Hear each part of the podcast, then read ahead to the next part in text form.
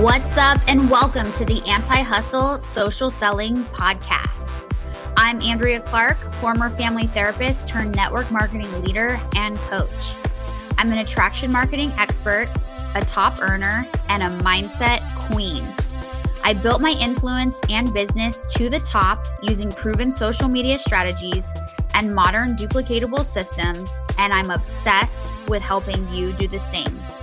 If you want to have true time leverage, boundaries, and fun in your business while rocking an abundance mindset, tune in each week for interviews, tips, and strategies that will help you trade hustling your face off for duplication, ease, and flow while still crushing every single one of your goals.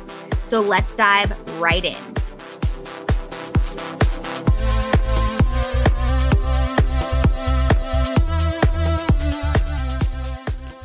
What is up, anti hustlers? Okay, super stoked about this. This is an interesting topic in the sense that I think a lot of people don't talk about this. And so that's why I want to talk about it because it's really, really important. Okay. So the title of this is You Do Not Own Your Teammates how to take radical ownership of the right things in your business. Okay. So, oftentimes, people, leaders, whatever, and when I say leader, right now I'm kind of talking about somebody with a title because they have a team. Okay. Not everybody with a title is actually a leader, just gonna be really honest. And not every leader has a title. Okay. So there's many people in the world, in the industry, in other industries, whatever you, you know, whatever it is, they are leaders taking all the right steps and developing themselves and being brave and doing all the things to grow before they ever have a title. That's a true leader. Okay. Then there are people who have leadership titles, and maybe it's because they have a lot of social media influence or whatever, but they're actually really shitty leaders. Like they're not actually leaders. Okay. And, or maybe they're really good at hustling. And so they get a title, but they're not, again, they're not leaders. Okay. So it's really important for you as the person who's growing your business to know the difference and to be okay with that. Like to understand that that exists everywhere, even in our industry. And that's okay. That's something that I had to get okay with because I am somebody who prides myself on always growing, working on my healing, taking radical responsibility for my mistakes, um, I really care about people as people. And I really used to struggle with why are these people, like whoever, right? Like a random person on my sideline, why is it that they have this fancy leadership title? They're at the top, but I'm the one building the systems that they're using. I'm the one like leading their team calls, whatever it is. But then they're like getting paid buku bucks and they have a title. And something that my leader told me is like, Andrea, not everybody who has a title is a leader. And just because like sometimes people are really good at pushing volume, right? Some people are really good at sales, it doesn't make them a leader. Okay. And she goes, You just have to understand that that's how sometimes it works in this industry. And you get to decide what kind of leader you want to be and what kind of leader, like what kind of leaders you want to help develop and grow. And I was like, Okay. And literally, once we had that conversation, I have never like batted an eye again at any anybody else's business or you know if they have a if they're like at a rank and you know they're not contributing to the trainings or the systems or like i just am like whatever i'm over i get it. This is a this is a piece of it right? And really it's that way anywhere. Like if i think back to when i was a therapist and i was working in group practice on a couple of different occasions Trust me, there were therapists that I was like, why is this person a therapist? Like, what is going on here? Or why is this person a supervisor? What is going on here? So it happens everywhere, not just in our industry. And you've got to just get good with that. And you've really got to just focus on your business, your business, your people, your skills, your growth, your healing, your people skills, growth, and healing. Now, one thing that I see often is people, leaders, okay, whatever category leader you want to put them in or yourself, leaders tend to focus on the wrong thing. And what they focus on is trying to like own or boss their people instead of the things they actually have control over that will help shape their people. Okay. So that's why I titled it this today because that is really focusing on the wrong stuff. If you're in this industry to grow a massive team, realizing that this is a volunteer army as fast as you possibly can is going to really help and empower you. Okay. Seeing everybody as capable is going to really empower you and your team. And understanding that people are going to grow in their own time on their terms is really going to help you empower you and empower your team.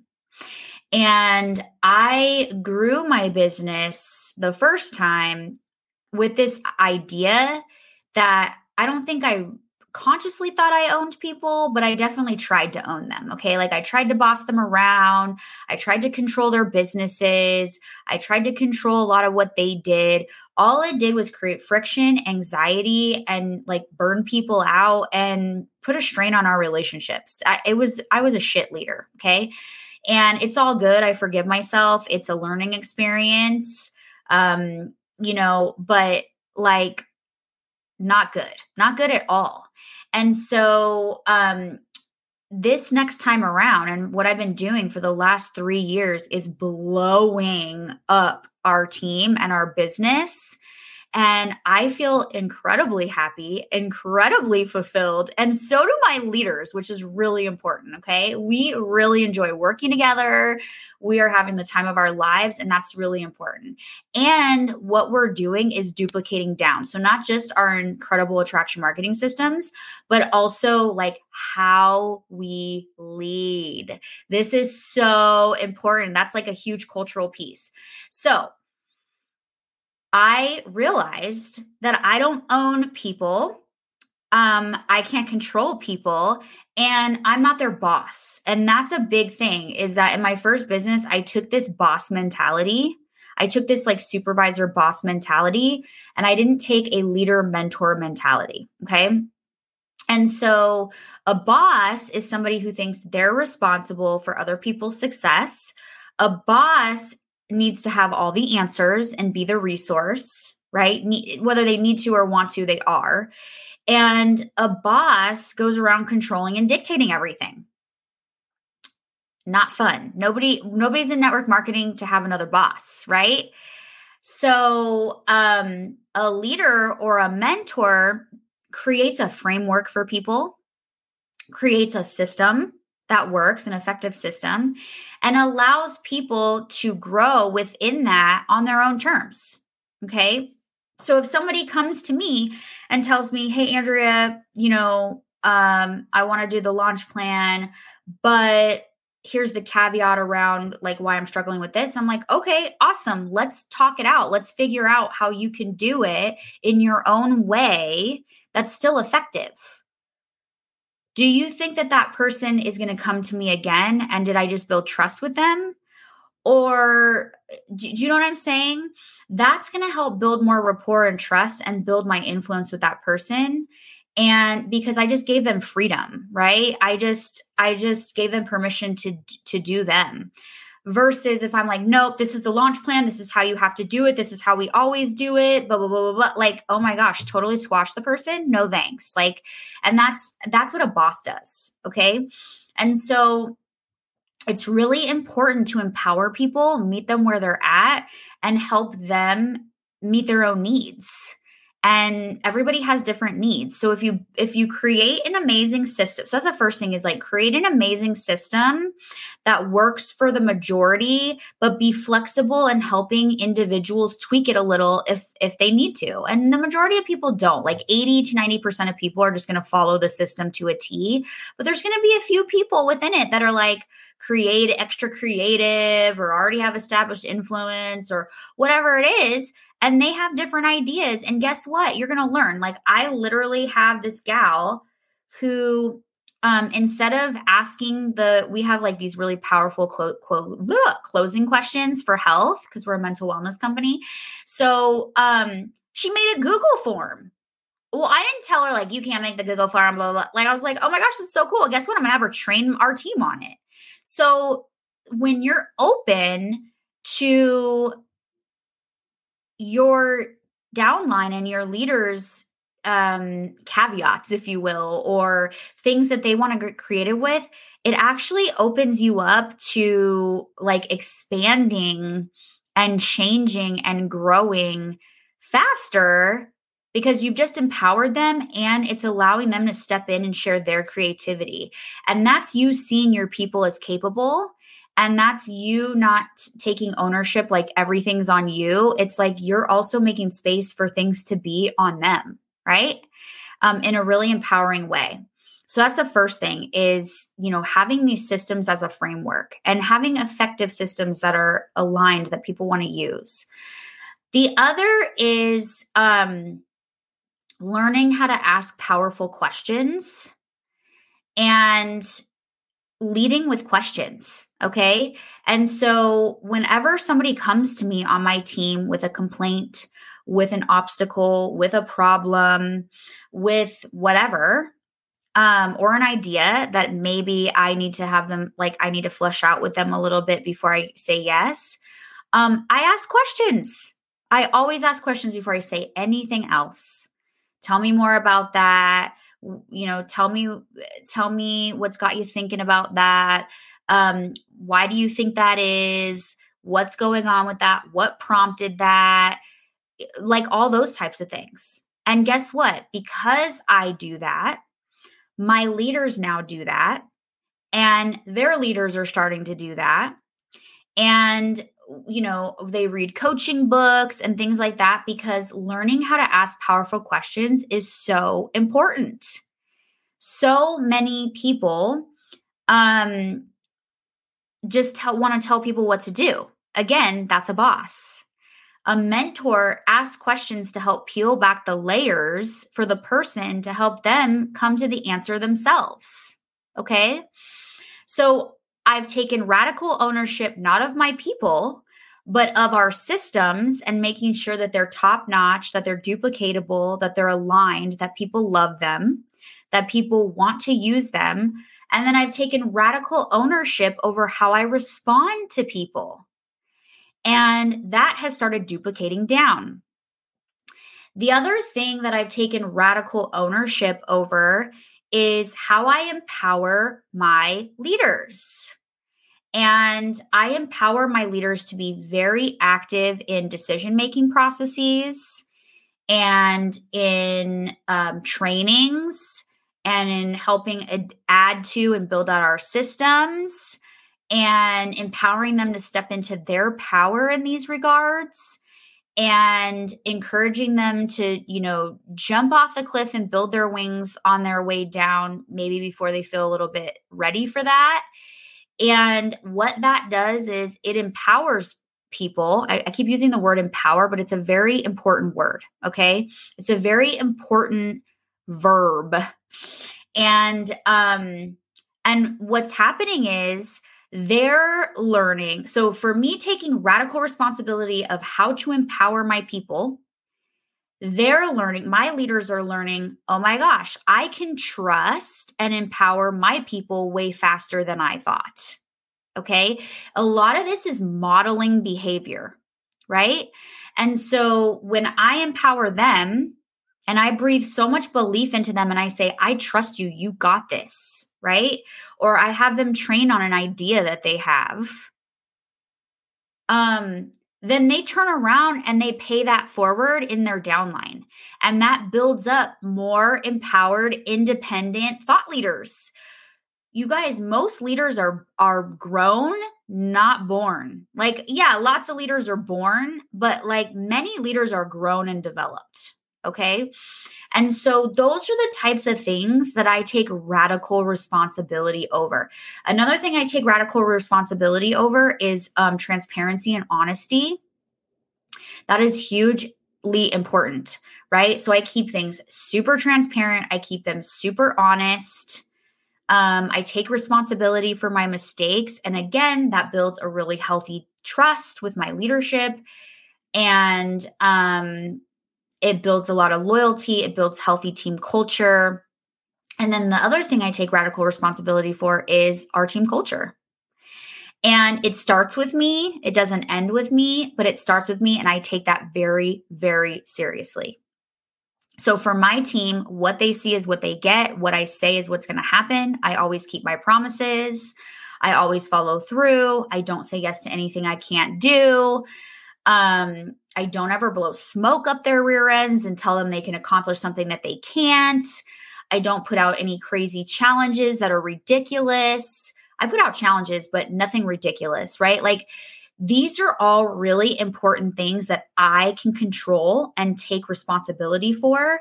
And when I work on the things that I can control as a leader, other people step into the arena that is our team and our culture and our and our momentum and our movement. And they start to take control of the things that they can control. And that's how massive momentum happens. That's how trust and healthy team culture is built. That's how loyalty is built. That's how massive legacy businesses are built. Not by control trying to control the people around you not by telling them what to do not by guilting them, shaming them, um, not by ostracizing them when they're not working. Like none of that. None of that. You cannot control your people. Okay. You can control all the other stuff though. You can control how you behave and the environment you create so that all of your downline can thrive. This is what you can control. And when I learned that, holy shit, did shit get set on fire? Like when I locked into that and I realized like I'm focusing on trying to control the wrong things. And when I started controlling the right things, everything domino effect. And it was one of the most beautiful things I've ever seen. And I was literally just talking to one of my leaders this morning, and she's just like, Oh my gosh, our team is on fire. The team page is blowing up like every five minutes. Is this insane to you? And I'm like, I just sat in massive gratitude last night, like praying and thanking God and just like sitting in gratitude and acknowledging. And she's like, this is because of the of what you've created and i said i agree but also like you all need to take credit because you're taking what I've modeled and you're running with it on in your guys' own way. And so once you create this and you create that thriving environment, then people run with it. And that's what you can have radical responsibility for. And the rest you just have to let the chips fall where they fall where they fall. So, this was kind of a deep one, actually, but I think it was really important. And I'm always going to be honest with you about what it takes to grow a sustainable legacy business. Like, listen, there's a lot of people in the industry who will share tips with you on how to grow super fast. There, and I do have people on my team growing crazy fast there's a lot of people in the industry who are going to share tips on how to, you know, boost your volume like crazy, which isn't bad. Okay. And I will share things like that with you from time to time. But my big thing is do you like, how do you grow a legacy business? Legacy means it's there forever that you can pass it down to your children or pass it down to whoever, right? And then they can pass it down right? Like, why are you putting in all this work? Because you want it to last forever. and how to build a legacy business that's sustainable, right? That you're not hustling your face off, burning yourself out, lacking joy, lacking fun. Like I'm having the freaking time of my life with my people. It's insane. I'm like so I have so much gratitude and joy. Like we're having a freaking ball. And also um doing it in a way that feels good, right? doing it in a way that lasts. This is so important, right? So, yeah, you can hustle your face off for anything, but that's not what we do here. We're the anti hustlers, okay? And so, this is the anti hustler way. This is the way that you can grow and, and, and it feels damn good to you. And it's going to feel good to your team and it's going to help them stick around. So, I would love to know what you thought about the episode. Please, please, please, as always, screenshot, share in your stories, share with friends. We need to get the anti hustle word out. And I will see you all in the next episode. Thank you for tuning in and listening all the way through the Anti Hustle Social Selling podcast. Be sure to subscribe, and if you like what you hear and are listening on iTunes, would you do me a favor and leave a review? Reviews are an important part of getting this podcast in front of more people to spread this anti hustle message. You can also copy this link and share with friends or on social media. And thank you so much for locking arms with me and being a part of this important movement. Remember, social sellers need to learn different and effective strategies that are right for them to grow their business now more than ever. I know together we can spread the word that it's totally possible, and it can all be found here on the Anti Hustle Social Selling Podcast. So until next time, crush your goals and stay in alignment.